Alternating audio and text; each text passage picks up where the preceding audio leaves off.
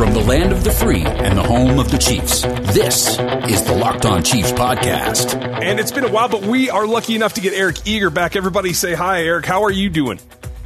I'm doing well, man. How about you? I'm uh, I'm enjoying this season. The ups and downs. It's not very boring, but uh, I think since we last spoke, you got yourself a promotion, the senior data data analyst for PFF. Uh, is that uh, any more fun or just more numbers to crunch? Uh, just more work. it seems the way it always goes. Yeah. Um, and, there's more and more all the time, and I'm really interested to see your take from from your perspective on how these Chiefs have done to this point. Uh, I think clearly the, the offense hasn't lived up to what we saw last year and what expectations were. But I wonder, can you expound on, on what you see the drop off is in, in certain sectors and whether you're concerned about it? I mean, I think overall, I'm more, you know, positive about this team in general, just because their defense has played well and they've played well against the a schedule of the league's hardest opponents. That being said, on offense, they've struggled a little bit just because for a few reasons. I think some of them are reassuring for Chiefs fans in that their folks are coming back, right? So they've struggled because Eric Fisher missed a lot of time. They struggled because Tyreek Hill's missed a decent amount of time. Sammy Watkins, uh, as well as uh, Laurent Duvernay Tardif, uh, and so on and so forth. So they've had guys out, Patrick Mahomes chief among them. Um, but the other thing is just Mahomes has been a little less fine than he was a season ago. Uh, last year, he threw a negatively graded pass on less than 10% of his throws. This year, he's more in that 14 and a half, 15% range. So just an extra throw or two a game, you know, I think is the difference between winning some of these games by two touchdowns and winning some of these games by one touchdown, or in the case of the Tennessee, uh, Houston, and Indianapolis games, uh, just not being able to to win the game outright. So uh, I, you know, I think if you're a Chiefs fan, you don't have the question marks necessarily about can we win the Super Bowl with the worst defense in the NFL. You don't have that anymore. What you do have is can we have one of the best offenses in the NFL? And I think given what we saw a season ago and given what we have in Andy Reid, uh, and Patrick Mahomes? The answer is, I think, a tentative yes. And I, I, like that perspective too, because I see problems specifically along the offensive line in making some of those throws rush. And I see what you're saying about interception worthy anyway. But eh, overall, with the uptick, uh, especially against the run for this particular defense that I thought they struggled so mightily the last few years, just an evening out there. Does that overall change your projection about how far they can go in the postseason or what you feel about how far they can go?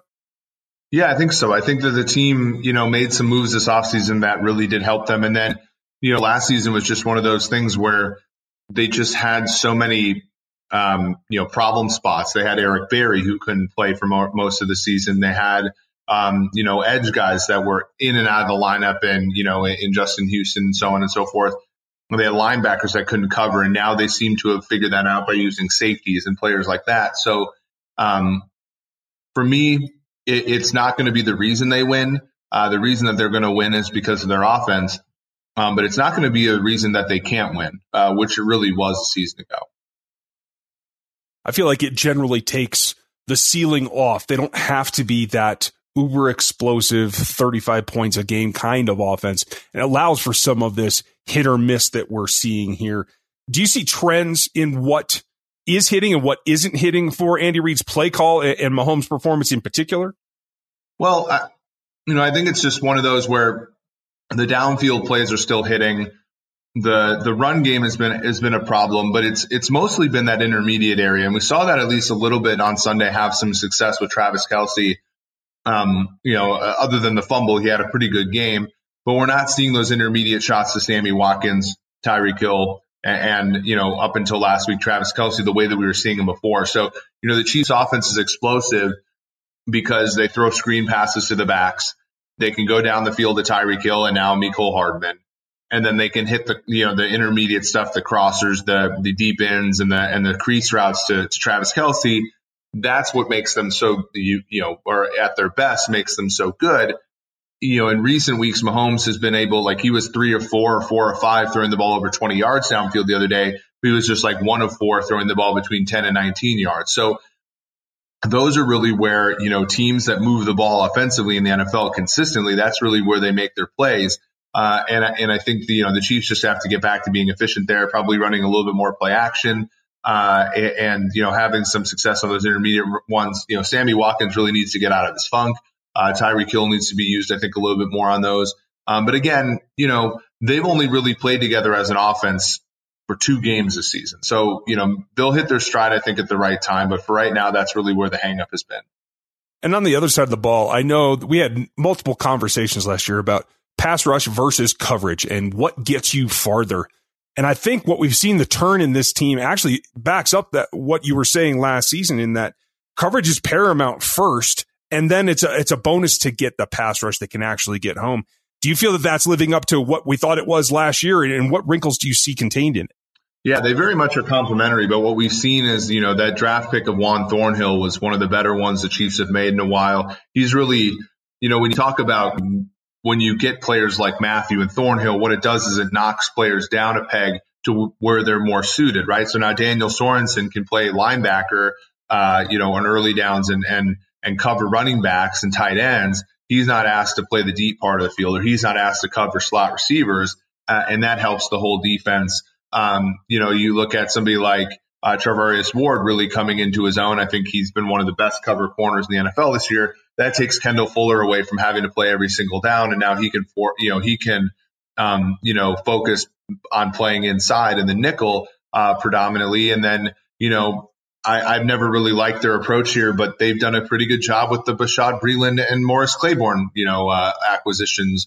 You know, last year it was Scandrick and David Amerson. They didn't work out, but this, you know, and year before it was T- Terrence Mitchell and Darrelle Revis. That didn't work out ter- terribly well, but it seems like this one they've lucked into some pretty good play by Bashaud Breeland and, uh, you know, when he has played Morris Claiborne and that's really helped. And, you know, while it took Frank Clark a while, to, you know, to get healthy and, and he's still, I think he believes he's sick this week, but it took him a while just to even get, you know, productive as a pass rusher. Now that he has been, we've really seen, you know, the fruits of, of the contract and the trade that they, they used to acquire him. But it did, as you said, it took coverage first and now the pass rush can be accentuated. Well, and I think that coverage, I want to go back to a guy that you mentioned because he's one of the few that's under contract for next season in Charvarius Ward. And when maybe this is different, I don't know if, if your thought is the same as the way you guys grade, but when you say he's one of the best cover corners, what's the most important aspect of that? Is it completion percentage? Is it yards given up? Or, or how do you all go about formulating those those approaches? Yeah, it's kind of a combination. Obviously, like there are plays where you can be graded positively and still give up a catch. Uh, there are plays where you could obviously get roasted and the other team's quarterbacks are, are too inept to, to make you pay for that. And we've seen that with a team like Minnesota, for example. Xavier Rhodes was one of those players that always his coverage stats looked good, but his grade didn't look great because the quarterbacks they were facing, you know, half the quarterbacks they faced were backup quarterbacks this year. Um, but with Ward, it's one of those where, you know, he's not facing all that many you know, uh, passes into his coverage because, you know, if you're a good team, you're going to throw away from him they play some pretty good offenses. So the quarterbacks that he can play, that he's playing against can make him pay if he's not very good. Uh, and then he's making plays on the football by, you know, virtue of pass breakups and interceptions. And so that's for me, it's like kind of that collection of things. And you know, he's added a ton of value being a player that's really emerged and, you know, uh, a great find by Brett Veach at the end of uh, training camp last year. Yeah, and I think he's not alone. You mentioned Juan Thornhill, uh, his secondary mate, and I, I, agree with you. He was one of my top picks going in, but just based on athleticism and production. But they're not alone uh, in the younger aspects. Uh, Khalen Saunders been coming on of late. I feel like he's really helped against the run specifically. But when you look at the rest of the rookie class, including uh, Saunders himself, uh, how do you feel about how they're performing in general for such a young group? Yeah, I mean, Nnadi and Saunders have really helped that defense become stronger against the run. And, you know, um, when you have pass rushers like uh, Frank Clark. And when you blitz as often as the Chiefs have in some of these games this year, you can afford to take Chris Jones off the field sometimes and put in the two big guys uh, to play against the run and be strong because you don't you know need the pass rush there so much. Whereas you know Chris Jones is a terrific pass rusher, but he's at times been kind of a weakling against the run, and so you know teams have exploited that. The Chiefs seem to be pretty pragmatic in playing those two younger, uh, you know, rotund defensive tackles uh, in in Chris Jones' stead, and in some cases putting Chris Jones out at defensive end much the way the Vikings used to with John Randle. So uh, it, it's just been a good approach. I've been very impressed with Spagnuolo in the way that he uh, has taken the personnel in this defense, which I still think is admittingly not great, uh, and and made some you know made some players out of. I mean, no longer are they asking Anthony Hitchens to play every down because he struggles against the pass.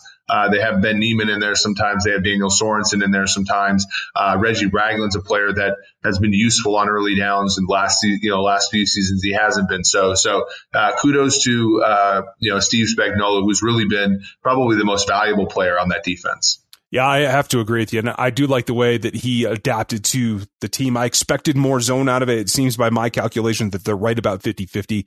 I, I know you guys have more specific data. You may not have in front of you, but that elevation from what he expected to want to do to what he had to do to meet his personnel, I thought that was a really positive sign for a coordinator. And I think that's helped the secondary come along. Yeah, for sure. I mean, that's the, that's the thing is like, you know, with Bob Sutton, it was always, you know, they would never, they never put Dee Ford, Justin Houston, and Tamba Hali on the field at the same time, even though those are the three best pass rushers they had. You know, they, they played man you know, uh, press man a lot, you know, despite the fact that their second corner, you know, they, they built their defense, I think, pretty perfectly around Sean Smith and Marcus Peters. But once Sean Smith left, they really had no one that could play that role, but they still tried to play the defense that way. Um, you know, and then when Eric Berry, you know, they made, they made the defense very specific to some players and it wasn't really, uh, very flexible. And so when Eric Berry got hurt, Marcus Peters left and all that kind of stuff, it really left the defense vulnerable. And it looks like Spagnuolo's done a good job. I mean, we've seen Kendall Fuller is one of their best players on defense, you know, talent wise, and he's missed a significant amount of the season. And Rashad Fenton's been fine in his stead. So it's, it's been a it's been a very encouraging year so far for the Chiefs, and hopefully, you know, we have them only as about an 18 to 17 to 18 percent chance to get a first round bye. The team without a first round bye hasn't made the Super Bowl since 2012. Hopefully, they can either somehow, uh, you know, upend those odds and get a bye, or you know, be the first team since the Ravens to make the Super Bowl without a first round bye come January. Fingers crossed. I am completely with you. And to continue down this path, a lot of the guys that we're talking about in the secondary in particular, Juan Thornhill, I'm I'm very impressed with him as you are. He's a stalwart. There's not anything going to happen with uh, with Honey Badger. He's staying there. So that leaves a lot of these guys we're talking about a corner are on short contracts. They're going to have to replace them. So when we look at the draft, I think that that's got to be a top priority in the first two days of the draft. And it seems like this cornerback class is uh, pretty strong. What's your take on them? Yeah, my colleague Mike Renner had had the Chiefs uh, mocked with Bryce Hall out of Virginia. Um, you know, he basically he's you know he's had an injury this season, but he's also he's a first round talent as well. Um, we also have you know basically Cameron Dantzler from Mississippi State as well as a guy that we have sort of mocked in that area. Um, but there's there's there's going to be players available to the Chiefs there. You have to wonder, you know, with them in the market for Jalen Ramsey, finding out that it was a bit too, you know, a bit too heavy um, you know, them having traded away their first pick uh, in you know a few of the last drafts, whether the, whether or not they they pull the trigger uh, and keep their first round pick this year or go after a veteran. There are some you know good corners on the free agent market as well, but I do think. Uh, it would be smart for them to to stay where they are in the draft, hopefully picking very late in the first round uh, and pick up one of these corners here. Yeah, and depending where there are, I know a guy that was mocked, I think, in Mike's first round, and by a number of of scouts that I actually follow pretty closely too. Um, do you have anything specific in your thoughts on Kristian Fulton, who I think may be falling down uh, to the that area where the Chiefs are likely to be picking? Uh, yeah, let me let me look. Uh, Kristian Fulton, LSU. Yeah, so the guy from LSU. I mean, I think he's been uh, overshadowed by Stingley having coming in as an 18 year old and being one of the best corners, if not the best, in all of college football. Um, but you know, he he's broken up a decent amount of passes. He allowed less than 50% of the targets into his coverage to be complete. Uh, you know, basically, you know, post injury. So he, yeah, we had him mocked at eight earlier in the draft, but he, he might be falling and, you know, be a situation where, you know, I don't necessarily advise them moving up unless it's for a quarterback and they don't need a quarterback, but it might be one of those situations where he falls, you know, more into their uh, spot um, you know, again, like I said, hopefully in the very end of the first round. I like the way you put that. I think we're going to have to have another show where we talk about draft strategy and what to move up for, what to move back for. But I know we're out of time for today, so I appreciate you digging some out for me. Thanks for doing it. Yeah, thanks for having me. Of course. Folks, you can hear all of Eric's stuff on their YouTube channel, on their podcast uh, as well as over on the site at PFF. So make sure you check him out, and we'll talk with you next time. Ryan Tracy is the founder of Rogue Analytics and the host of RGR Football on YouTube. Follow him there. Chris Clark is a senior analyst at ChiefsDigest.com where you can get his work. Rate and review at Apple Podcasts and subscribe on your preferred podcast platform. Thank you for listening.